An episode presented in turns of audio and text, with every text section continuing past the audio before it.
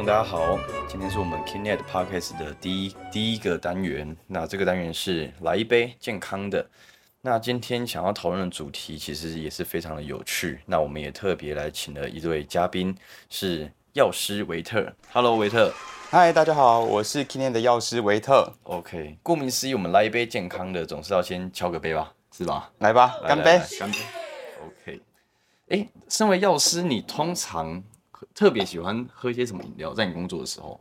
呃，这个能讲出来吗？可以啊，东西我是指，当然，如果你是正常上班时间，我们必须搭配比较正式的饮料吧。那是我们有时候就是压工作压力比较大的时候，还是需要一些舒缓的饮料啊。比如说我上班的时候，你是说在上班的时候吗？没有啦，我现在杯子里面装的是麦茶啦。OK，无糖应该是健康的。你是喜欢喝麦茶的？对啊，是因为麦茶是属于无咖啡因的饮品，你自己会个人比较喜欢饮用吗？对啊，感觉喝起来就相对对身体比较没有那么负担 哦，可以理解，可以理解，确实。所以红茶跟绿茶那些有比较富含咖啡因的，你是不怎么常喝的。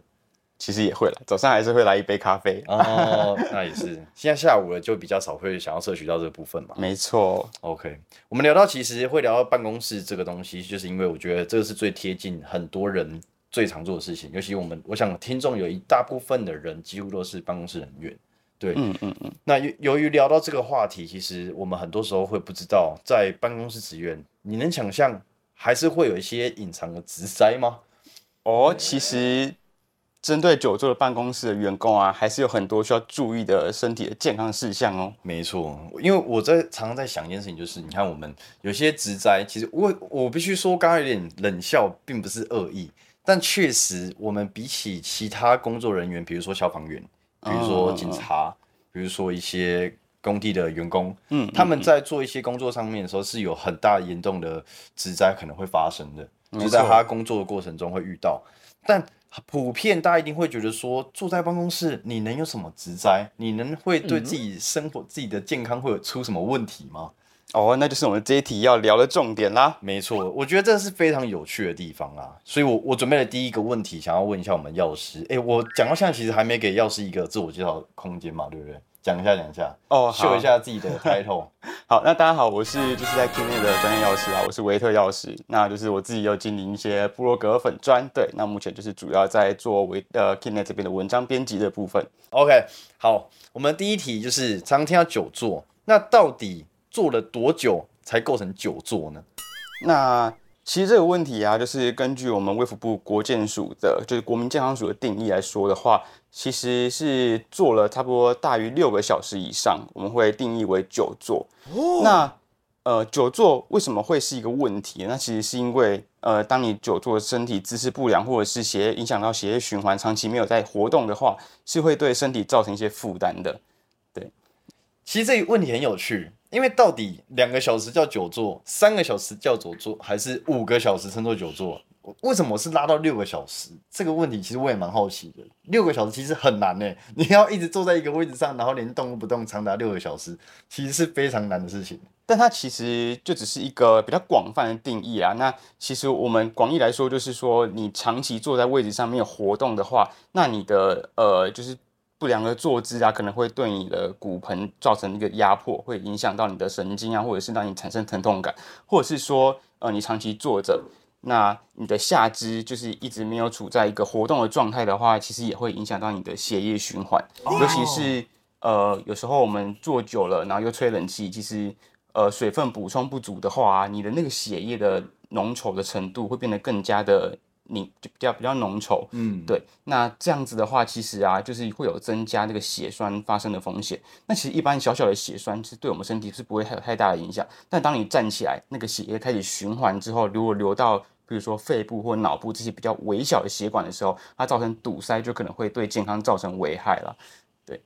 诶，这个很这个很有趣诶。我会这样说是因为你看我自己其实身为办公室族群的人，其实因为我算刚进入办公室职场。因为我我以前的工作其实是并不需要待在办公室坐在同一个位置上坐太久的，但我在刚做的前大概一两个月的时候，我其实蛮愉快的，我其实觉得其实坐在这边还蛮舒服，有一个好好的工作环境。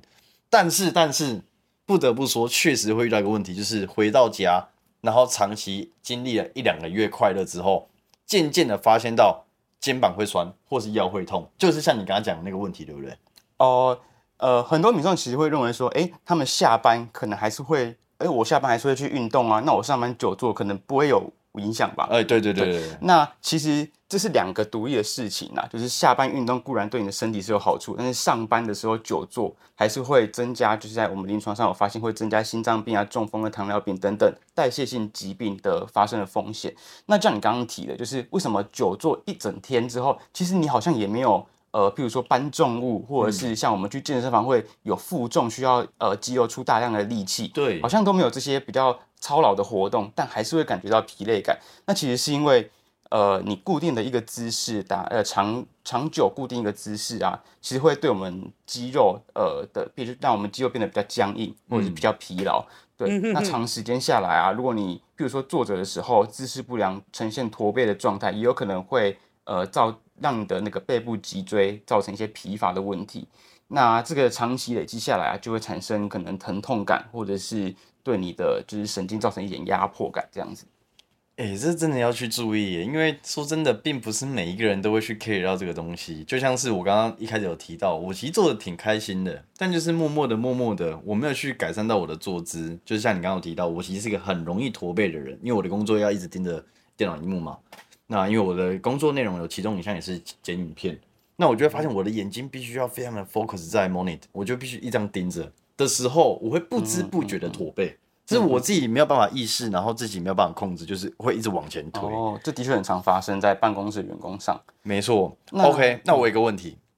这也是我非常好奇的，因为我我自己平常有一个习惯会去，我自己是三 C 米啊。所以我会特别想要去了解一些一些三 D 产品。嗯，那这个不外乎你在台北市，你最常去的地方肯定就是三创。我不知道你有没有去过？哦，有，当然。对，应该蛮多观众，应该也蛮多听众也都会去这个地方去看看，了解一下有一些什么设备是可以去做天新的嘛，就是可以去做一些购买。对，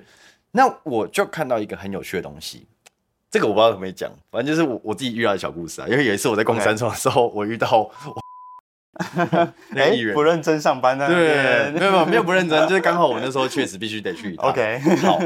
会提到他是因为我当时看到他在一个摊位，那个摊位叫做一个物理治疗的一个坐垫，我不知道你知不知道，就是它是一个有点是塑胶的一个东西，那它是放在你平常的任何一张椅子上面，那它主打意思就是你坐在上面，它就是会去固定矫正你的脊椎，让你固定一个地方，还有你的骨盆不会外倾。这类型的东西，我称之为物理的治疗方式的一个产品。对对，它的确是透过就是那些我们比较新的科技，然后透过物理治疗的方式，或者是一些坐垫的一些设特殊的设计，来改善你可能坐的骨盆的位置啊，或者是让你坐姿变得比较正常。对对对减轻你的负担啊。那严格上来说，这个东西它的效果是真的有的吗？呃，我觉得基本上还是要搭配你就是一个正确的坐姿，还有正。正确的一个呃办公习惯，才能够达到相辅相成的效果了。对啊，当然靠那个坐垫的话，可能呃能够还是有帮，还是有所帮助。但是嗯，如果要做一个长期改善的方针的话，还是需要从自身来开始着手。那你所谓的自身，我刚刚提到的是这个东西，这个产品我称之为物理治疗的产品。那如果是药类的呢？我是指可能我这边疼痛，我的腰好痛好痛，就真的驼背驼到一个哇，真的太痛。甚至有些女生有没有？女生可能长期月经来的时候，每个月总是有那个一那那么一个礼拜，确实是有的哇哇，这一直久坐在那边，而且好不舒服啊。嗯嗯。那针对他们这类型的腰酸背痛，有什么样的用？因为毕竟你你是药师嘛。嗯嗯嗯。有什么样的东西是你可以在 maybe 我我不要去讲处方先用药啦。我觉得大不了我们可以到药局，我们在成药上面可以怎么去选购，去舒缓我们的疼痛。嗯呃，其实，在医疗上，针对这种呃姿势不良导致的疼痛啊。主要有两大类的药物会使用啊，第一大类是属于呃放松肌肉的肌肉松弛剂哦，这我听过。对，那另外一大类是属于就是我们止痛消炎的用药。那这两大类其实这两大类药物其实都是在日常中很常见的药物啦，但是他们在使用上其实也是有不少需要注意的事项，这样子。OK，那肌肉松弛剂这我就好奇了，所以肌肉松弛剂是我在一般的药局可以才买得到的吗？其实多数的肌肉松弛剂还是属于处方用药啦。哦，对对对，呃能够比较直接购买到的会是呃消炎止痛类的药品。那肌肉松弛剂的部分呢，它之所以能够放松我们肌肉，其实是透过它去作用在我们那个脊椎神经细胞还有大脑里面的皮质下层。那它作用在这些地方的时候啊，可以放松我们的骨骼肌，减少呃骨骼肌的神经突触的传导。对，但是哦我刚刚有提到了嘛，它可以放松我们的神经，达到肌肉放松的效果。是但同样的，它进入这些中枢的地方啊，也会让我们的，就是也有可能会影响到我们的精神的状态。所以有些人服用这些药物之后，可能会产生一些想嗜睡，然后可能精神比较不济的症状。换句话说，这类型的用药是不是比较适合你在睡眠前的前半个小时去服用会比较好？呃，可以这么说，但是有的时候，因为这个服药的频次可能会需要你可能一天两三次，那就一定会在白天的时候服用嘛。哦，有需要到一天两三次哦，我以为它算是一个就是一一天服用一次类型的药品欸呃，这可能要看药物的剂型跟厂商当初设计这个药物使用的频次啦。嗯，但通常市面上常见的可能还是一天可能需要用到两次到三次这样子。对，那呃，不过就是也不用过于担心，因为这种副作用啊，并不是每一个人都会发生啊。嗯不过像我们之前在医院发药的时候啊，就是还是会特别提醒民众说，如果呃你吃了这些肌肉松弛剂的药物啊，那让你有产生一些。呃，嗜睡的感觉的话，那你自己要注意，就是要尽量避免自己开车或者是操作一些比较高危险性的器具嗯，确实确实这些就是有可能会造成你生命上的安危嘛。对，那哎，不晓得那个呃，威力，你有没有就是之前服药过后观察到，就是你上厕所好像有尿液颜色改变的一个现象？会，我我会这样说，是因为我曾经有吃过肌肉松弛剂。嗯，讲曾经好像有点怪怪的，没有，就是因为我纯粹我落枕啦。对我有一天有一天早上起床，我对我是落枕了，对，这听起来有点羞耻，但就是落枕之后，那我到医院去，然后医生当时开了处方间用药，就是其中一项他就一再强调说，这个东西是肌肉松弛剂，所以你在吃这个的时候，你自己要去注意，就像你刚刚提到的，嗯，就是说叫我不要在睡觉那个开车前啊，嗯或是你可能要在做比较需要高专注、高专注力的工作时，不要去服用到它，不要去吃到它。哦，对，那这样其实你还蛮有 sense 的，就是还有蛮认真在听医生或药师的讲解的。那当然那啦、不过我要特别提一下，就是这肌肉松弛剂啊，就像我刚刚说的，有些药物其实会改变你尿液尿液的颜色。譬如说，这呃，我们日常生活中有些人吃 B 群嗯啊，那是不是上厕所的时候尿液的颜色可能会变得比较黄？而且还偏有它的味道有点重，而且它的味道辨识度很高，对对对就是你可以明确知道 啊，它是 B 群的味道。你说上一个人上完厕所，你知道他对是对 B 对群吗对对，你懂那意思吗？就是它的它的那个标杆性很重，就是大概有人说啊，这是 B 群。对那，像另外有些人吃了铁剂之后，那个尿液的颜色可能会变得比较深色、比较黑色那个那个颜色了。对，那哎，吃了等一下，不好意思，我有个问题，什么状况下要去服用到铁剂？铁剂的话，其实主要还是以女性族群为主啊，就是哦缺铁的民众这样子。那话说回来，就是那个肌肉松弛剂啊，就是呃，民众服用之后，有可能会让你的尿液的颜色变得比较偏橘色、黄色、比较深色的橘色的颜色。那这个一般来说是正常的现象。当然，如果已经出现血丝或血色的话，那那可能是另外另当别论了。对，但是如果是有轻微的尿液颜色变深的情形的话，其实是属于正常现象，不用太过于担心。那照你这个逻辑，那就是说，肌肉充实剂里面是有含 B 群跟铁剂吗？哎，也不是，并不是哦，这是它代谢的过程，自然而然产生的尿液的颜色改变。对对对对。，OK OK，哦，那刚刚有提到，就是还有另外一类的药物是属于呃止痛消炎的药物嘛。哦，那其实这个使用消炎的药物，它的全名是非类固醇消炎止痛药啦。那它是一个很大的一个类别的药物，嗯并不是一个单一的药物这样子。所以它的成成分其实有非常非常多种，嗯然后剂型上也有非常非常多种。然后举凡小朋友呃可能发烧时候会喝的退烧药水，哦，也有可能是这个成分。然后我们一般成人吃的呃止痛退烧的药啊、定剂，或者是月经来的时候可能吃的止痛药，或者是说你贴的一些止痛贴布，也都有可能含有这类成分的药物。你是指像金奖一条根这类型的产品里面都有这些药物呃，一条根那个偏比较偏中药成分的产品，那如果是哦西药成分的，沙龙 pass，对沙龙帕斯那一类的消炎止痛药贴布的话，呃，其实很大一部分是属于这种非类固醇消炎止痛药。对哦，那这时候我们就会比较担心一个问题，就是哎，民众看到哦药物的成分的名称不一样，他们以为是不同的药物，嗯，然后就重复吃了这一类的药。哎，对，哎，会有这状况，哎，确实，对啊，嗯而且呃比较容易发生的是呃你吃了口服的消炎止痛药之后，那你又去贴了，有觉得酸痛嘛？你又再去贴了酸痛贴布，那这个时候就有可能导致重复用药的问题发生。那重复用药会发生，会会造成什么样的影响？你有什么概念吗？没有，没有，会怎么样？那其实主要就两个方向，一个是药物剂量过高，可能会导致呃，在某些药物可能会导致中毒的情形。那在呃这个呃。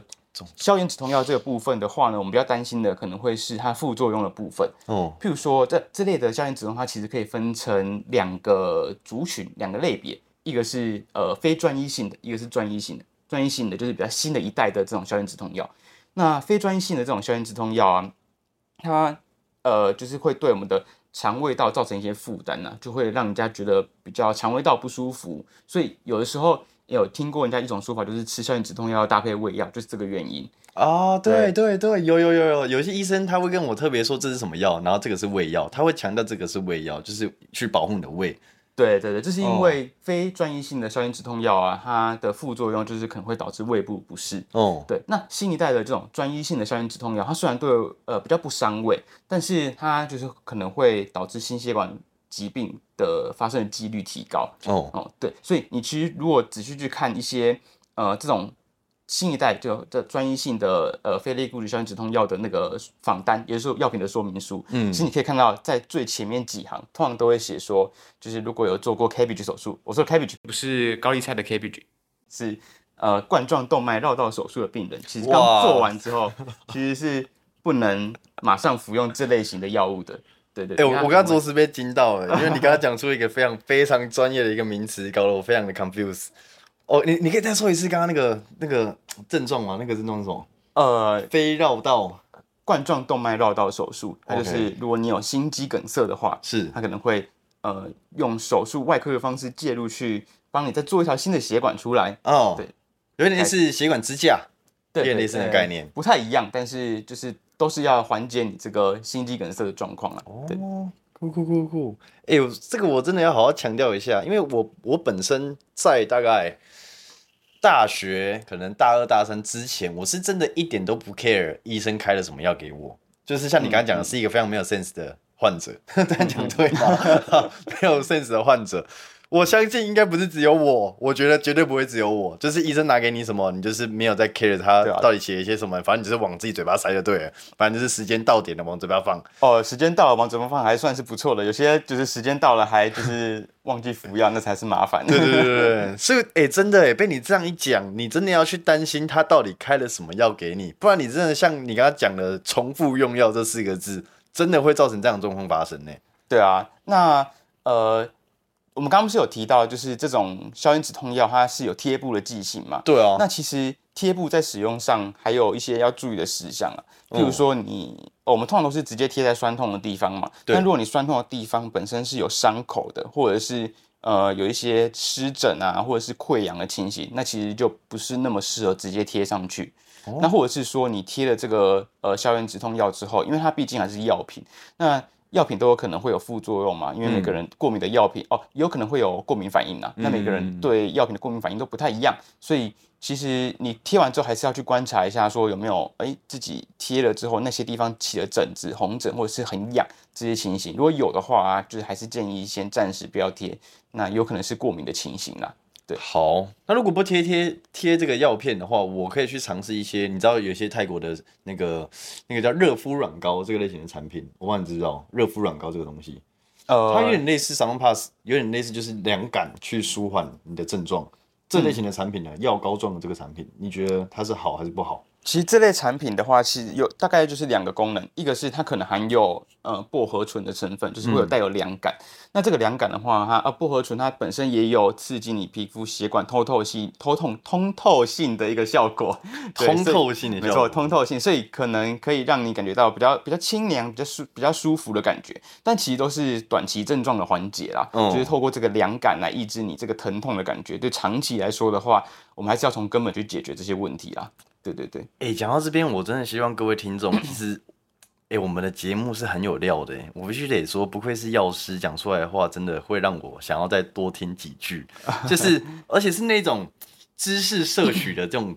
这种好奇心。哦，希望大家听到现在还没有睡着啊。对，哎、应该不至于吧？我个人觉得讲到现在都是很有趣的画面啊，尤其是好第第现在到第三个第四个问题了，这第四个问题我非常的需要，就是长期使用三 C 产品，就是电脑荧幕对眼睛会有什么影响？呃，因为我们办公的时候，现在都常常会使用电脑嘛。对，那这个长时间盯着电脑荧幕啊，你可能会觉得眼睛会感到就是干涩啊，或者是、不适感，或者是有些人甚至会出现一些血丝的情形。嗯所以其实现在很多人会去药局自己，或者是去国外啊购买一些眼药水自己来点这样子。那其实这这就牵涉到两个问题啊，一个是眼药水正确的使用。那另外一个问题是，这些啊，你从外面购买来的眼药水是不是适合你这样长期点？修蛋姐，所谓隐形那个药水的正常使用是什么意思？因为对我来说，眼药水不就是往自己眼眼里面喷就对了吗？对，但你有没有觉得，就是如果你今天眼药水滴下去啊，直接滴在眼球上面，会让你觉得哇有点刺激感，然后你会马上想要眨眼睛，应该会有这啊种感，觉。肯定会，不是每个都 有哎有没有办法的吗？不是，那就是可能是你使用的方式需要有一点点小调整。什么意思？所以有办法避免这件事情发生？呃，应该来说，应该应该这样说，就是正确使用眼药水的方式啊，我们是要拉下我们的下眼睑，哦然后滴在下眼睑的那个凹槽，我们称作为是结膜囊的地方。OK 那你这样子滴的时候啊，其实它眼药水不会直接去刺激到你的眼球，你也比较不会产生那种扎眼的反射。对，这样子呃，才能让那个滴下去的眼药水啊，比较长时间的留在你的眼睛里面产生作用啊。哇哦，不然你直接滴下去，马上眨眼睛，那眼药水又流出来了，其实就是真正被你吸收掉的还是有限呐、哎、各位听众朋友，我觉得你们真的要去订阅我们这个 Kinet 的这个频道 哎，我觉得这个真的，我因为我们现在接下来陆续会开的主题都跟各位是非常息息相关的，所以哎、我刚刚听完这一段，我真的恍然大悟，我必须用恍然大悟来形容我刚刚的震惊。我从来没有想过眼药水必须要掠过瞳孔的部分是往你刚刚是指那个眼对，就是眼皮那个下眼睑跟眼皮眼球之间的那个中间的，因为那是泪沟那个地方嘛。呃，它是叫做结膜囊那个地方啊。对，好，那其实还还有一些小小的注意事项，就是，哎，你有没有一个经验，就是你点完眼药水之后，感觉突然感觉到喉咙有一点苦苦的哎、有哎、有有，对我正要哦讲，对，那其实就是因为我们眼睛跟鼻子有一个相通的管路，叫做鼻泪管。那眼药水滴下去的时候，就是其实那个眼药水也是会透过那个鼻泪管流到鼻子，然后再到我们的喉咙去，所以你才会尝到那个眼药水的味道。哦，那一样的，就是这样，眼药水就流走了嘛。就是其实它留在眼睛的时间就不够久，那产生的效果也是有限。你的意思是，所以当我有当我有品尝到这个药水的苦味的时候，代表我并没有正确吸收这个药物，是吗？呃，就的就代表那个药物其实是有流到你的喉咙去的。对，那怎么样避免呢？就是我们在点完药水的时候啊，正确的动作应该是要按压我们的泪点的地方，泪点其实就是在我们的眼睛跟鼻子中间的地方。哎、接下来大家听清楚了，这个要注注意听了。来，你接着说，接着说，这基本上就是我们拉下下眼睑嘛，然后把眼药水滴一滴在那个下眼睑的凹槽那边，哦点完之后啊，眼睛闭起来，然后把手按在泪点的地方，阻止那个眼那个眼药水透过鼻泪管流到我们的喉咙去。对，那这个可以呃有两有两个好处，就是第一个是确保那个眼眼那个眼药水停留在我们的眼睛里面，达到它的应该要发挥的功效。那第二个就是呃有些眼药水它的成分可能会促进我们支气管收缩。那针对一些气喘的患者啊，这些眼药水流到他们的喉咙去，然后或者是经过我们的鼻腔的时候，其实会刺激我们的呃支气管，导致收缩，那有可能会造成气喘的发作了。对，当然不是每个眼药水的成分都会有这个这个这样子的问题，但是那就是确实的把这个泪点地方按住，就是可以避免眼药水通过鼻泪管流到我们的喉咙中这样子。OK，明白。对，那在使用眼药水的时候也是要注意，就是你那个眼药水的呃最上端的部分啊，应该要避免直接接触到我们的眼睛啊，不然因为其实眼药水毕竟是水分，里面也有一些养分，所以如果你直接接触到啊，细菌就有可能会附着在上面，导致呃一些污染的眼药水污染的情形，这样子。好啊，好，那我们眼药水这个东西算是药物治疗吗？那有所谓，那针对眼睛有所谓的物理治疗吗？眼睛的物理治疗方面的话，这个可能就要问问物理治疗师。不过还有一些事情可以提醒大家啦，就是如果你今天是习惯佩戴隐形眼镜的人啊，就是建议还是要把隐形眼镜拿下来之后再点眼药水，不然就是这个眼药水啊可能会被隐形眼镜吸收掉。那或者是说，因为可能会影响到它的药效嘛，也有可能会破坏掉隐形眼镜它本身的材质这样子。对行，OK，那好，你说，你说，OK，那你就是之前比如说出国玩的时候，是不是会买一些？就是很多人会买一些日本的饮料水啊，然后没觉得有一些错凉感，很舒服，滴了之后很舒服。没错，哎、我曾经有一段时间很迷恋那个感觉。看起来会不会有点变态？但确实，我我也不相信只有我会喜欢上那个感觉。你是看什么东西看看荧幕看那么久？不 是？我是指那个眼药水，就是那个凉凉凉感的，就是日本那个、啊，哦就是我很喜欢它在我眼球的那个刺激感。哦，原来你喜欢这样子的刺激对啊。对对，好，那个是不是其实不好啊？呃，其实应该这样说，就是它这类型的饮料水的成分啊，主要有几个类别，主要有几种成分啊。第一个就是可能含有抗组织胺，可以缓解你眼睛过敏的症状。哦那另外一个就是它可能会有血管收缩剂，哦所以你点下去之后就会发现，哦，本来有一有血丝的那个眼眼白的部分呢，好像诶改善很多。那是因为那个血管收缩剂让血管收缩掉了。对，但是呃，其实这类型的饮料水短期使用是无妨，但如果长期使用的话，还是会担心一些问题啊。譬如说血管收缩剂长期使用下来，可能之后呃就会导致这个反弹性充血的问题，让你这个眼睛红肿的问题更加严重，或者是抗组织胺类的药品啊，你长期滴在眼睛，有些人可能会恶化他的干眼症的问题啦。哦，会这对对对。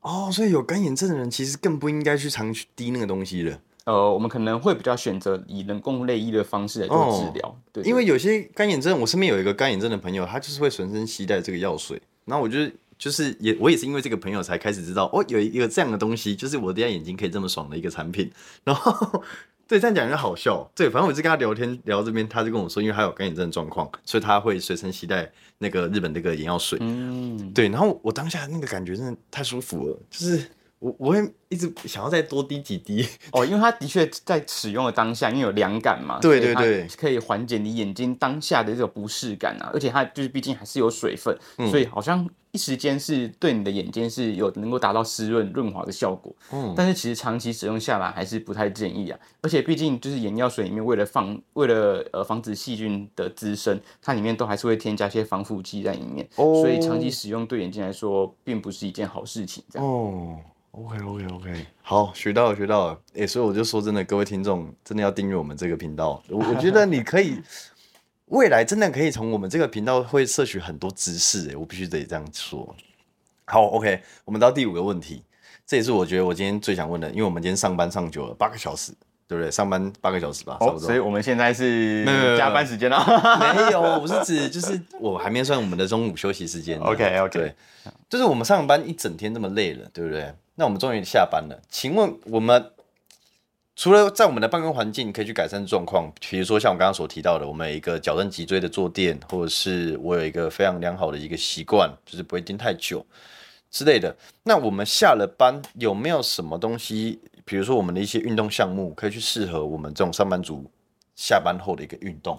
哎、其实要强调，应该还是在上班过程中，就是你不应该要久，不应该久坐了。嗯那呃，比较建议的会是，就是你做了一个小时之后，可能起来活动个五到十分钟，十到十五分钟这样，稍微活动一下，然后再回去上班这样。对，那在上班期间能够做的一些呃，就是舒缓这些疼痛的运动啊，就是一比一一些 呃，哎、我等下为什么要笑？没有，就是突然一个打个结。不是不是就一个运动吗？怎么为什么笑？没有，就是呃，在上班期间你可以做的，其实还是一些属于比较静态的活动，比如说一些哦伸展类的啊。那对对对你可以从头到脚开始做，就是比如说肩颈部，呃，去绕一绕一绕你的头呃嗯脖子的地方，然后拉一下你的背部，然后可能腰部可以做一下腰部的运动这样子。然后再来就是你的腿部啊，跟双手也可以做一下伸展。那基本上就是建议每一个小时起来稍微活动一活动一下下，这样子会比较好一点点。那长期盯着电脑看的人啊，也是建议说，就是每隔半个小时到一个小时啊，可以最好的话是可以站起来，呃，看看远方，嗯或者是如果你真的办公室的空间是没有办法让你呃眺望远处的话，其实呃闭上眼睛，稍微闭目养神休息一下，或者是透过热敷的方式，都可以很好的改善你眼睛的疲劳。你是指像我们国小的时候，通常老师会一直跟我们说，你可以多看看绿色的树叶，往窗往教室外面看，有看那个大树吗？对，你知道你有经历过这一段 吗？就是通常老师有会有有这么说。看我们是同个年代。对，所以这个这个动作，老师教这个动作也是对的吗？就是真的是盯着远处的树，然后又都绿油油一片的，对我们的眼睛真的有帮助。对，因为就是你可以放松你眼部肌肉本来紧绷的那个眼部肌肉，这样子。好，那我调皮一下。那如果我在荧幕上面放了很多整整片绿幕，然后我放站在很远很远的地方，这样子盯着它，这样有一样的效果吗？呃，如果你站在很远的地方盯着它看的话，应该还是能够达到是一定的 眼睛放松的效果啦。毕竟我们主要强调的还是那个远近的眼睛的调节，肌肉肌肉的松紧度这样。所以颜色其实没有到这么大大大大大的占比。呃，最主要的应该还是远近的问题，距离的问题。对好，不闹你，不闹你。OK，好，那除了这些之外，除了以上这些问题之外，你觉得还有一些什么问题是会造成我们久坐上面的影响？